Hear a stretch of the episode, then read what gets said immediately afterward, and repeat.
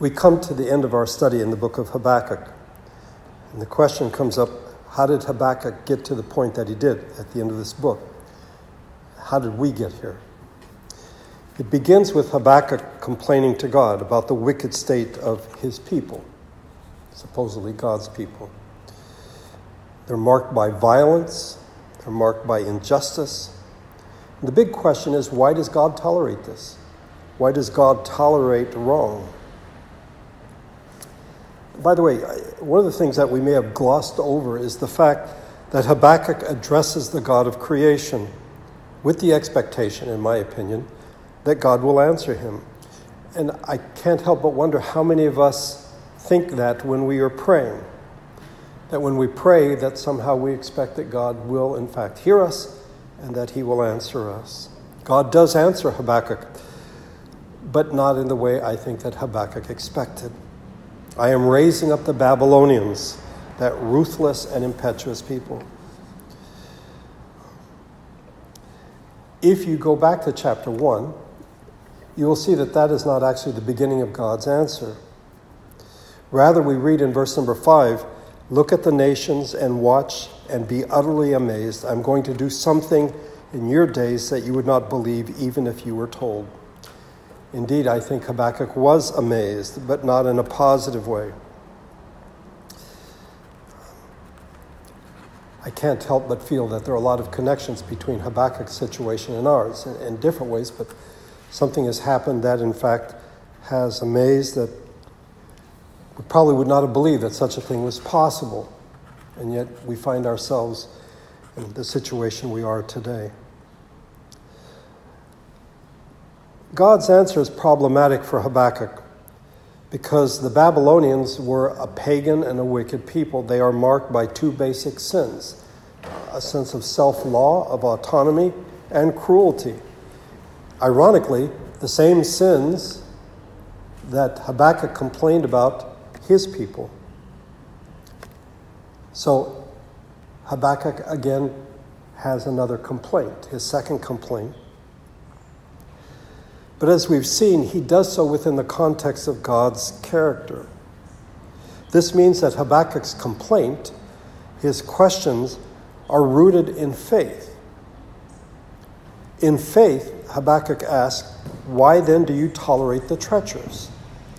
Why are you silent while the wicked swallow up those more righteous than themselves?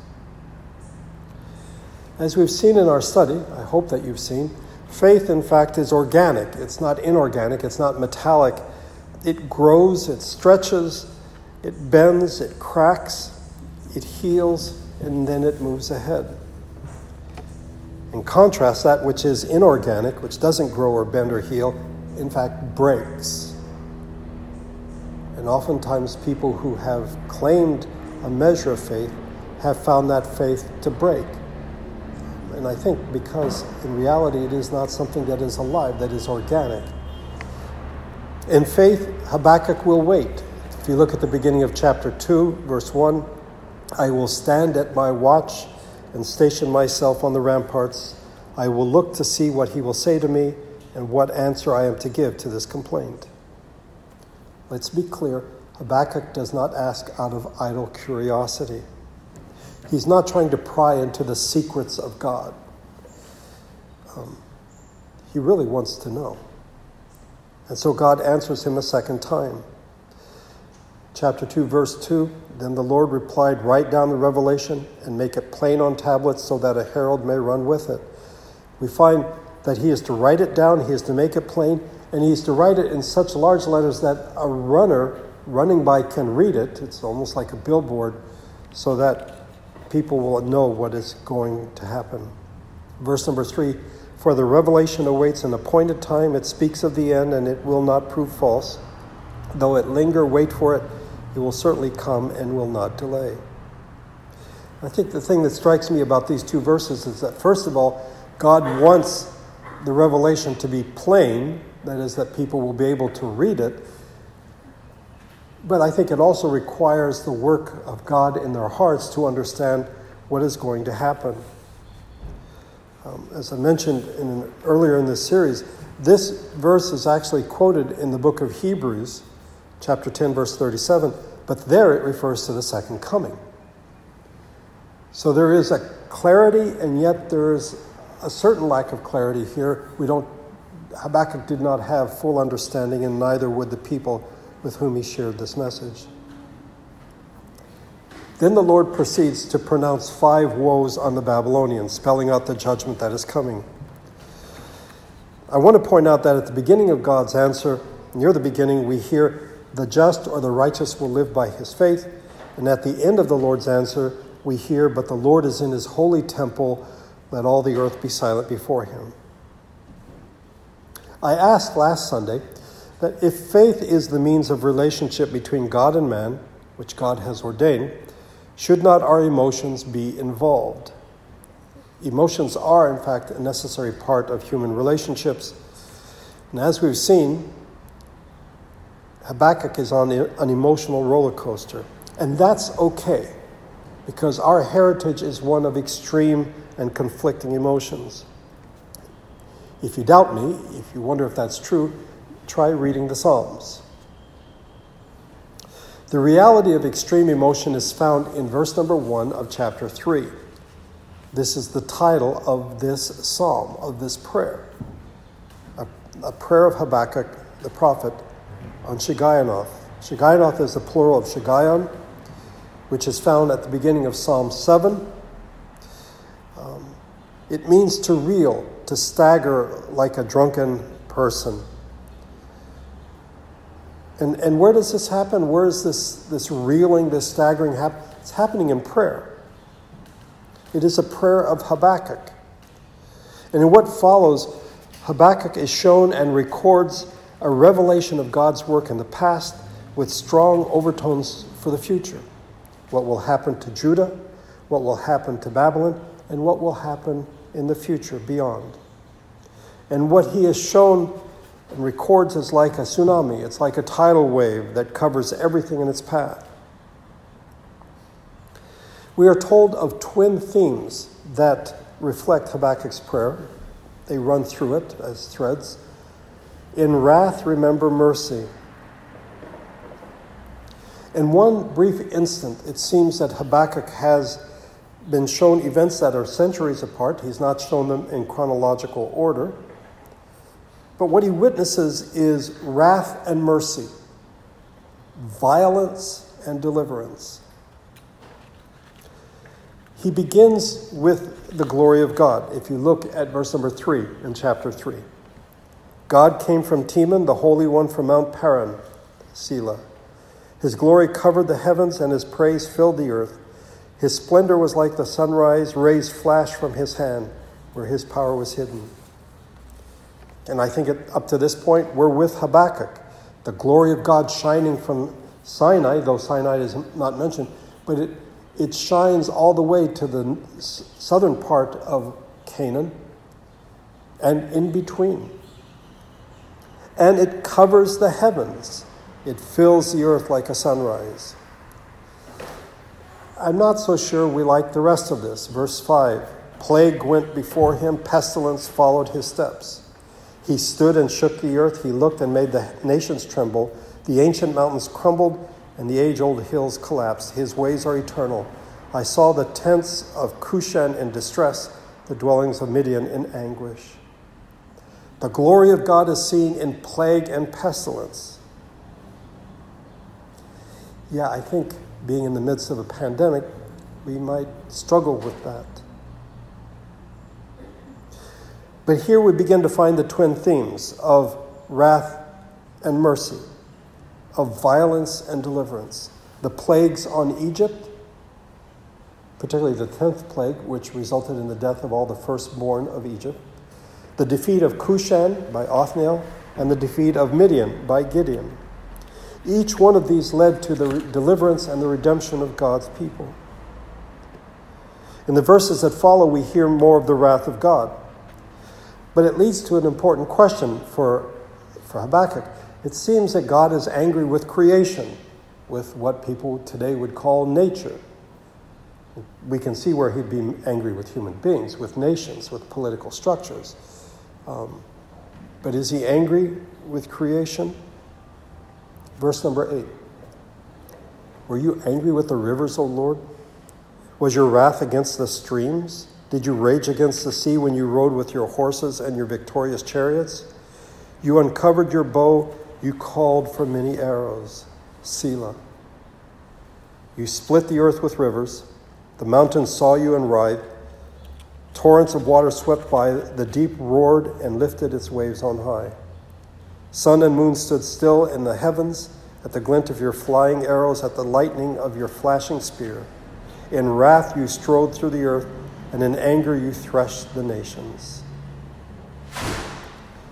The emphasis here is on wrath. In many ways, it speaks of a world turned upside down to the point where the sun and the moon stood still in the heavens. So the emphasis here is on God's wrath. But then it turns to deliverance. Verse 13 You came out to deliver your people, to save your anointed one. You crushed the head of the land of wick- the leader of the land of wickedness. You stripped him from head to foot. Selah. One more word before we move on, and that's the word Selah. As I've said, we're unclear about what it meant. It seems to have been a liturgical term. We heard it today in the reading from the Old Testament we think it seems that it was an indication for the congregation to be silent, to pause. And as they are silent and as they pause, the instruments play, and I would say play loudly, fortissimo. It gives the people a chance to consider what they have just sung. We find it 74 times in the Old Testament. This is the only place outside of the book of Psalms that we find it it usually comes after a statement that would provoke great emotion. We find it three times in this chapter. The first time, and I think it's at critical points, the first time is in verse number three God came from Teman, the Holy One from Mount Paran, Selah. Verse 9, you uncovered your bow, you called for many arrows, Selah. And then here in verse 13, you crushed the leader of the land of wickedness, you stripped him from head to foot, Selah. In the first, it is a response to God's glory, the sunrise, His glory covering the earth. As I mentioned before, I can almost see people covering their eyes or lowering their heads just not to be blinded by God's glory. The second time is in response to God's initiative. And here, I think one might cover one's ears because what one hears is so awful.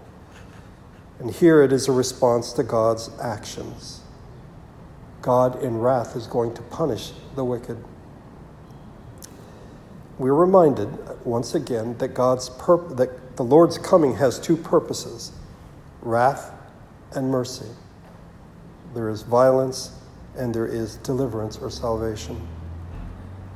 The things that Habakkuk tells us about in his prayer meant judgment and destruction for some but it also meant salvation and deliverance for others. This is the principle that we find running through this passage. It's there in the stories that are hinted at. Names are not given, but by the, the descriptions, we know what he's talking about Noah and the flood, Moses and the plagues, Joshua and the Amorites, Othniel and Cushan, Gideon and Midian, and more. The principle that runs through this is that in the accomplishing of redemption, there is much violence. In the accomplishing of deliverance, there is much struggle. In the story of Noah, the Lord killed all of humanity except for eight people whom he saved. Israel, the Lord killed the firstborn of Egypt, that the Egyptians would let the Israelites go. This is the lesson that Habakkuk struggles to learn. It's a lesson that we struggle to learn. But we should be reminded that it all points to the Lord Jesus, that in his death, a violent death, salvation is the response, is the result. Isaiah 53 Surely he took up our infirmities and carried our sorrows, yet we considered him stricken by God, smitten by him and afflicted. He was pierced for our transgressions, he was crushed for our iniquities. The punishment that brought us peace was upon him. By his wounds we are healed. Without the violence, the death of Jesus, there is no deliverance and there is no salvation. But Habakkuk isn't finished. The prayer isn't finished. I don't know if you noticed, we stopped at verse 13 last Sunday, but we continue today at verses, verse 14. Let's look at verses 14 and 15. With his own spear you pierced his head when his warriors stormed out to scatter us, gloating as though about to devour the wretched who were in hiding. You trampled the sea with your horses, churning the great waters. Verse 15, the second part, seems to point once again to the Red Sea, Israel's deliverance out of slavery, out of Egypt. And one might say, uh, Habakkuk, you've already, you've already told us about this, you've already mentioned this. Why repeat yourself? Because the Exodus is the redemptive event in the Old Testament par excellence. It is the redemptive event. In the New Testament, it is the death of the Lord Jesus. In the Old Testament, it is the Exodus. But let's go back to verse 14 because I want you to consider how it opens. With his own spirit, you pierced his head. On the face of it, this simply sounds like uh, an overly gory description of killing someone. You take his spear and you stick him in the head with it. I would suggest to you that it's much more than that. Let me read you something that may be familiar to you. And I will put enmity between you and the woman, and between your offspring and hers. He will crush your head, and you will strike his heel. This is what God said to Satan, which came as a result of the fall of Adam and Eve and the human race. God will win the final victory, and the head of the serpent the head of Satan will be crushed. With his own spear, with your, his own spear, you will pierce his head. Paul wrote to the Romans near the end of the book of Romans The God of peace will soon crush Satan under your feet. What Habakkuk sees, and I think doesn't fully understand, is the victory that Jesus would win on the cross that the violence done against him, against Jesus, not only would bring deliverance and salvation for us, but it would mean the defeat of Satan. Verse number 16. In my notes, I've titled this The End of the Ride. If we imagine Habakkuk's prayer to be on an emotional roller coaster, I would say at verse 16, he gets off. The ride is over he disembarks. I heard and my heart pounded, my lips quivered at the sound, decay crept into my bones, and my legs trembled. I'm not a fan of roller coasters. It's been decades since I've been on one. But what he says at the beginning of verse number 16 describes very much the way I felt every time I got off a roller coaster. We find here, however, a change of tempo in this, in this psalm from an agitated spirit, someone who can barely control himself, to a certain calmness and faith. He's still a bit shook up, but the ride is ended. There's still more to come. Habakkuk has heard this through the ears of a waiting servant. He saw it, he has accepted what God has said. But at this point, he's totally trashed from the ride. However, he will wait patiently for the disaster God has said was coming. If you look at the rest of verse 16, yet I will wait patiently for the day of calamity to come on the nation invading us. I would argue that the battle of faith had been won and had been fought and won in Habakkuk's heart. The experience for which this faith was needed is yet to come. It's not there yet. The disaster that will happen to Judah and then ultimately to Babylon, that's down the road. But the battle has been fought and won.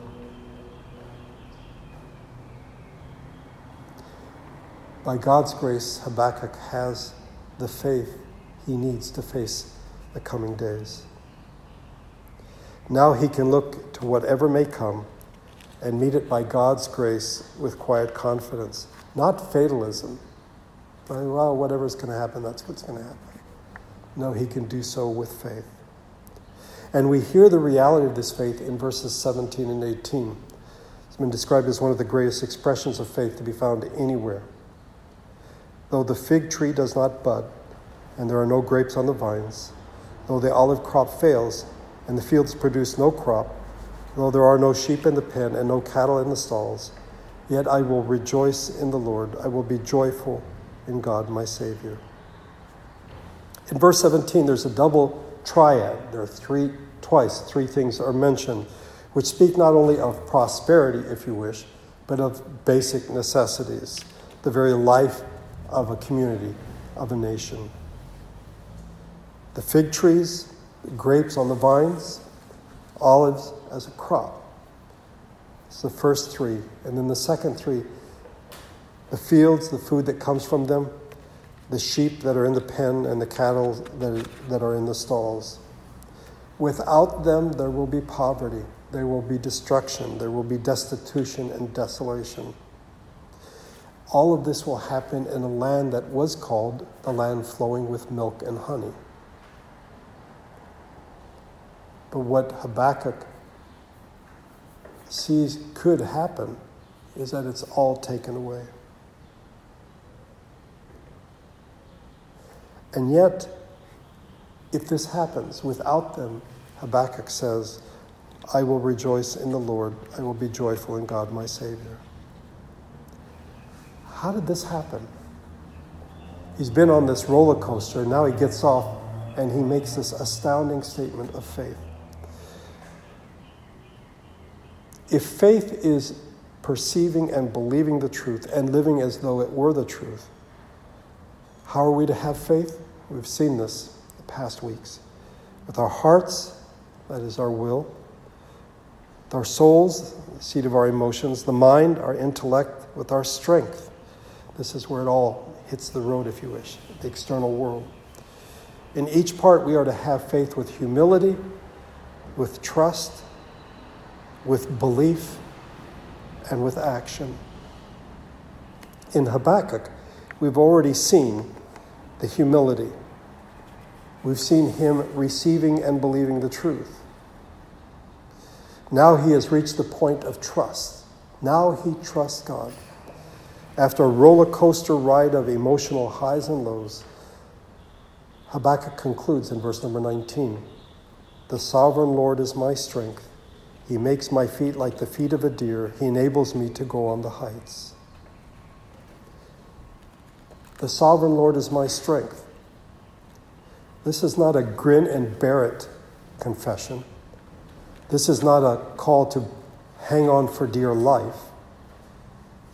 It is a statement that God is our strength.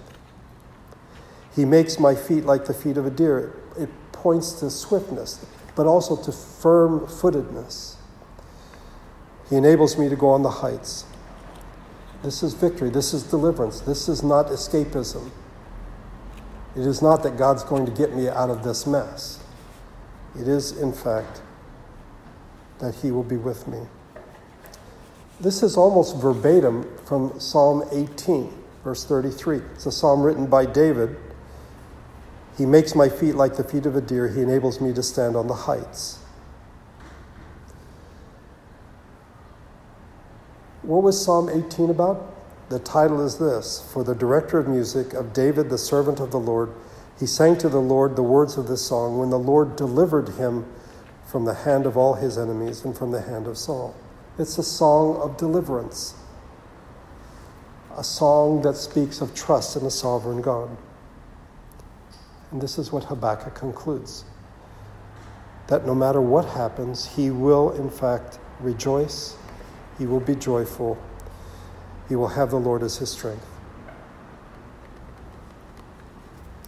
I don't know if you're keeping track, but you may be thinking, Damon, you mentioned the heart, humility, you mentioned the soul, which is trust, you've mentioned the mind, to receive and believe the truth, and we've seen these in Habakkuk. That he has, in fact, spoken with humility, and now getting off the ride, he has trust. He has received and believed the truth of God. But I haven't mentioned strength to act on the truth. It's there in the very last line of this book. It's almost sort of an, an aside.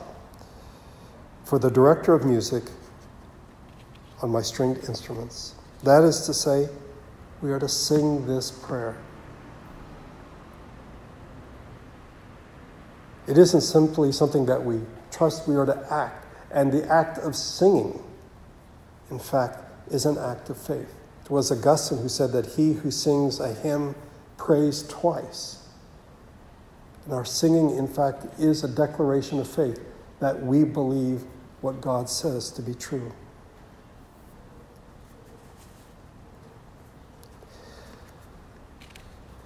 The conclusion of the matter. I thought of studying this book when the pandemic broke out. And then I began to think if someone had asked any one of us back in January or December about the state of our nation, I'm fairly certain that in our own ways, whatever your political affiliation is, whatever your view of the world is, I think we would all agree that in fact things weren't the way they should be. We would bemoan the state of affairs, and perhaps for different reasons. We would, I think, all agree there need to be some significant changes. And then the pandemic hit, a plague, if you wish. It was inflicted on us, and some would say, perhaps even by a foreign power. And our perspectives changed. Where back in January we would have bemoaned the state of affairs, when March came, there began to be a sense like after Pearl Harbor, after 9 11, we as a nation would come together, we'd rally together, and we would do whatever needed to be done to defeat this plague.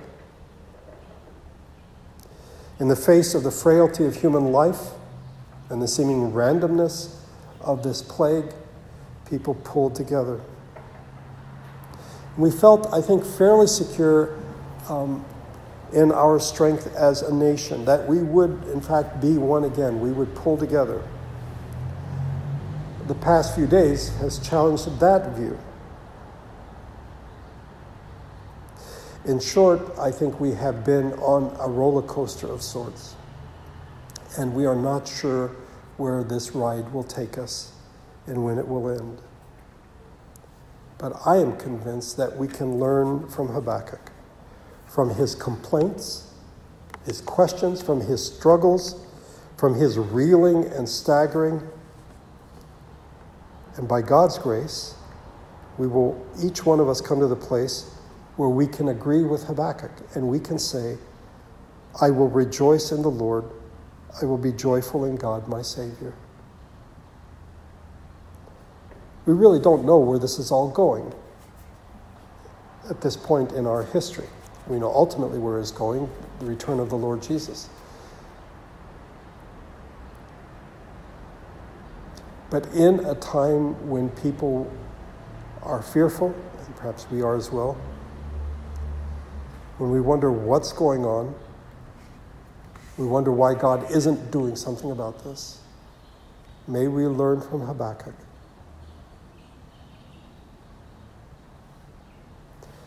May we be marked by humility. May we trust God. We, may we believe what He says. And then, by His grace, put it into practice in our prayer, praying, in our singing, in our living.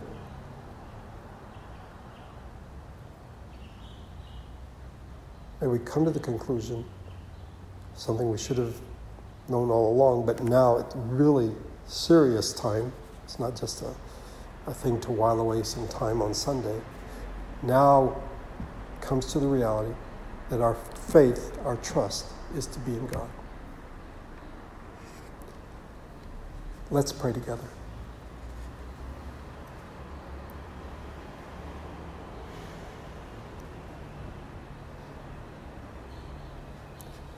Our Father, where we find ourselves is, is something unique for us. But somehow we imagine that no one has ever had it as bad as us, and that's plainly ridiculous when we look at human history and the plagues that have come upon us. Things have been much worse than this. And as our brothers and sisters have struggled in the past, we will struggle also. But in faith, may we come to trust you. And may we do so with humility. May we be like Habakkuk and say, no matter what, we will trust in the Lord our God.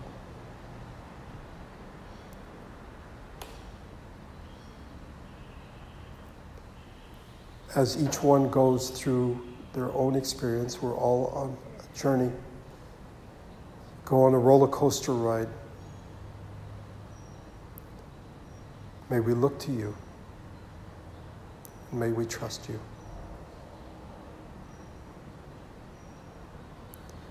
Again, we pray for our nation during this time of chaos that you would bring peace. For the world, at the time of this pandemic, that in your grace you would bring it to an end. But above all, that you would bring humanity to yourself. That in dark times they would come to see the light of your truth. Hopefully through us.